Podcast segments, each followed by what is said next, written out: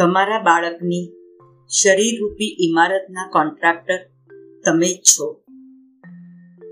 આજના માતા પિતાની એક કોમન ફરિયાદ છે કે તેમનું બાળક વ્યવસ્થિત રીતે જમતું નથી. બાળક માટે શરૂઆતના વર્ષોમાં પૌષ્ટિક ખોરાક ખાવો ખૂબ જ જરૂરી છે. બાળક આખો દિવસ કાર્યરત હોય છે. એની વધવાની ઉંમરમાં જો એને વ્યવસ્થિત રીતે ખોરાક ન મળે, તો એની શારીરિક અને માનસિક ક્ષમતા પર અસર પડે છે. માટે બાળકને નાનપણથી જ જુદા જુદા ખોરાક ખાવાની ટેવ પાડવી જોઈએ. રોટલી, શાક, દાળ, ભાત અને સાથે સાથે જુદા જુદા ફળ અને લીલા શાકભાજી ખાવાનું પણ એટલું જ મહત્વનું છે. કહેવાય છે કે તમારી જમવાની ડીશમાં જેટલા જુદા જુદા રંગ, એટલું તમારું ભોજન વધુ પૌષ્ટિક. બાળકને રોજ પ્રોટીન મળે કાર્બોહાઈડ્રેટ્સ મળે અને જરૂરી બધા જ વિટામિન મળે એ જરૂરી છે. માટે આપણે નાનપણથી જ બાળકને આ બધું જ ખાવાની ટેવ પાડવી જોઈએ. આજકાલના બાળકો પીઝા, પાસ્તા અને બ્રેડ, બિસ્કિટ એવો ખોરાક વધુ પસંદ કરે છે. પરંતુ આ બધામાંથી બાળકને પૂરતું પોષણ મળતું નથી. એનો રોજનો ખોરાક એને ભાવે એ રીતે. પરંતુ બધા જ પૌષ્ટિક તત્વો ભરેલો હોવો જોઈએ. બાળક જો સમોસા માંગતું હોય, તો તમે એના સમોસામાં બટાકાનો માવો ભરવાના બદલે ફણગાવેલા કઠોળ કે જુદી જુદી દાળના મિશ્રણ બટાકાની સાથે ભરી દો તો બાળકને એનું ભાવતું ભોજન પણ મળે અને સાથે જરૂરી પોષણ પણ મળે. આલુ પરોઠામાં થોડા ફણગાવેલા કઠોળનો માવો ઉમેરશો તો એની પૌષ્ટિકતા જરૂર વધશે. લીલા શાકભાજીથી બાળકને આયન મળે છે. તમે પાલકની પૂરી થેપલા બનાવો. બાળકને સેન્ડવિચ ભાવતી હોય તો એમાં પણ તમે કઠોળ અને લીલા શાકભાજી ઉમેરી શકો છો. ગાજર, કાકડી, ટામેટા જેવા કચુંબરની પણ જો નાનપણથી ટેવ ના પાડીએ, તો પછી બાળકને સમજાવવું અઘરું પડે છે. બને ત્યાં સુધી મેંદાની વસ્તુઓ બાળકને ના આપો, એ એના માટે જ સારું છે. એને ગમતી નાન તમે ઘરે ઘઉંના લોટથી બનાવી શકો છો. તમે જ વિચારો કે પાંચ રૂપિયાના જ્યારે આઠ બિસ્કિટ મળે તો એમાં કેટલું પૌષ્ટિક સત્વ હોય. મને ખરેખર અચરસ થાય છે જ્યારે કોઈ પણ બાળકને હું આખું બટાકાની ચિપ્સનું પેકેટ ખાઈ જતા જોઉં છું. અને ત્યારે એમના માતા પિતાની જવાબદારી માટેની સમજ પર મને ખરેખર શંકા જાય છે. અને બાળકને બહારના વધુ મીઠા અને વધુ પ્રિઝર્વેટિવ વાળા ખોરાકની ટેવ પડે. પછી એને ઘરની તળેલી કાતરીમાં સ્વાદ જ નથી લાગતો. બહારની બનાવેલી કટલેસ કરતા ઘરે બનેલી કટલેસ વધુ પૌષ્ટિક હોય છે. બહાર ભજીયાનું તળેલું તેલ ફેંકી ના દેતા એનો સંગ્રહ કરીને એને કટલેસ જેવી વસ્તુમાં વાપરવામાં આવે છે. કારણ એમને વધુ જથ્થામાં બનાવવાનું હોય એટલે એમને આટલું બધું તેલ ફેંકી દેવું કદાચ ના પોસાય. અને ઘરે તમે કટલેસમાં ચણા દાળ કે એવું પ્રોટીન યુક્ત કઠોળ ઉમેરી શકો છો. અતિરિક્ત પ્રમાણમાં ખવાતા ચોકલેટ કે કેડબરીઝ પણ બાળક માટે સતત હાનિકારક છે. આપણે જ બાળકને કોઈ પણ કામ માટે કે જમવાનું પૂરું કરવા માટે ચોકલેટની લાલચ આપીએ છીએ. નહીં તો બાળક તો ગોળના ગાંગડામાં પણ ખુશ થઈ જાય. ઘરની બનાવેલી ચીકી બજારમાંથી લાવેલા ચોકલેટ કરતાં સો ટકા વધુ પૌષ્ટિક છે.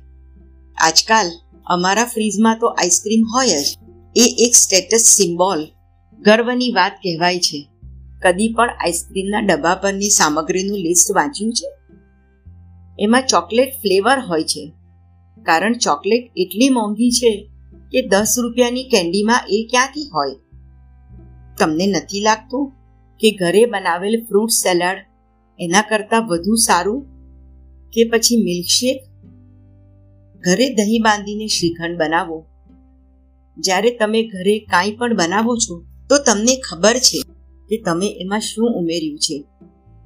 અને તેલ, મસાલા કે ગળપણની માત્રા તમે કંટ્રોલ કરી શકો છો. અને એકવાર ગળ્યો સ્વાદ દાળમાં પેસી જાય, પછી એને કંટ્રોલ કરવો ખૂબ જ અઘરો છે. તમે બાળકના દાંતને તો નુકસાન પહોંચાડો જ છો. પણ તમે એને કોઈ પણ સત્વ વગરની ખાલી કેલરી આપો છો. પહેલાના વખતમાં બાળકોને ઘરમાં જે બને તે ખાવાની ટેવ પાડવામાં આવતી. દાળ, ભાત, શાક, રોટલી સિવાય પણ ઘણા બધા કોમ્બિનેશન્સ પૌષ્ટિક તત્વોથી ભરપૂર હોય છે. કેમ, જેમ કે દાળ ઢોકળીમાં કાર્બોહાઈડ્રેટની સાથે પ્રોટીન પણ હોય છે. હાંડવો ઢોકળામાં દાળ અને ચોખાનું સંયોજન હોવાથી એ વાનગીની પ્રોટીન ક્વોલિટી વધુ સારી હોય છે. પહેલાના બાળકોને પણ ગળ્યું ભાવતું હતું, પરંતુ એમને બાજરીની કુલેર આપવામાં આવતી. બાજરી એ આયનનો એક સારો સ્ત્રોત છે, એટલે ગળપણની સાથે ખનિજ તત્વો પણ મળતા. અમે નાનપણમાં કોપરું અને ગોળ ખાતા. દાદી કહેતા કે, ઊંચાઈ વધશે.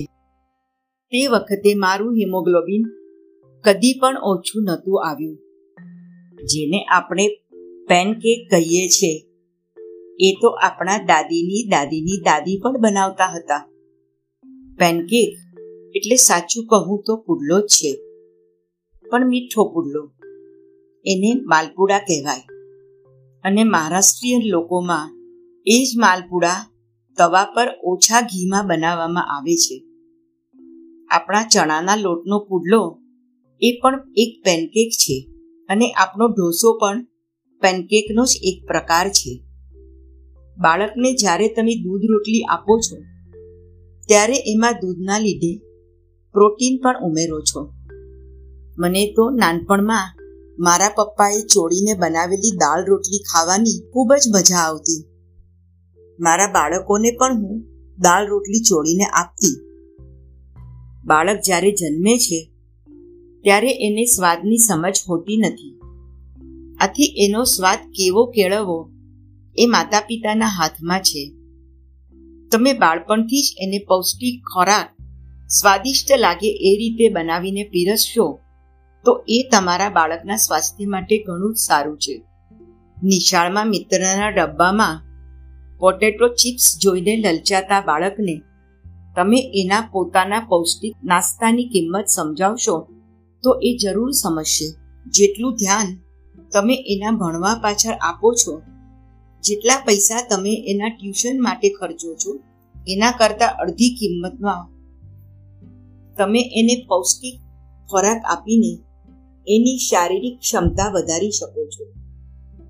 બાળકને ઓછા તેલમાં અને ઓછા મસાલાવાળી વાનગીઓ આપશો તો એના જ માટે સારું છે.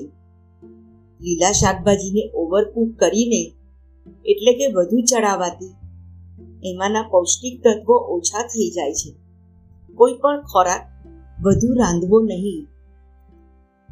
શરીરનો બાંધો ભલે વારસાગત હોય, પરંતુ બાળકોની ઊંચાઈ અમુક ઉંમર પછી વધતી નથી.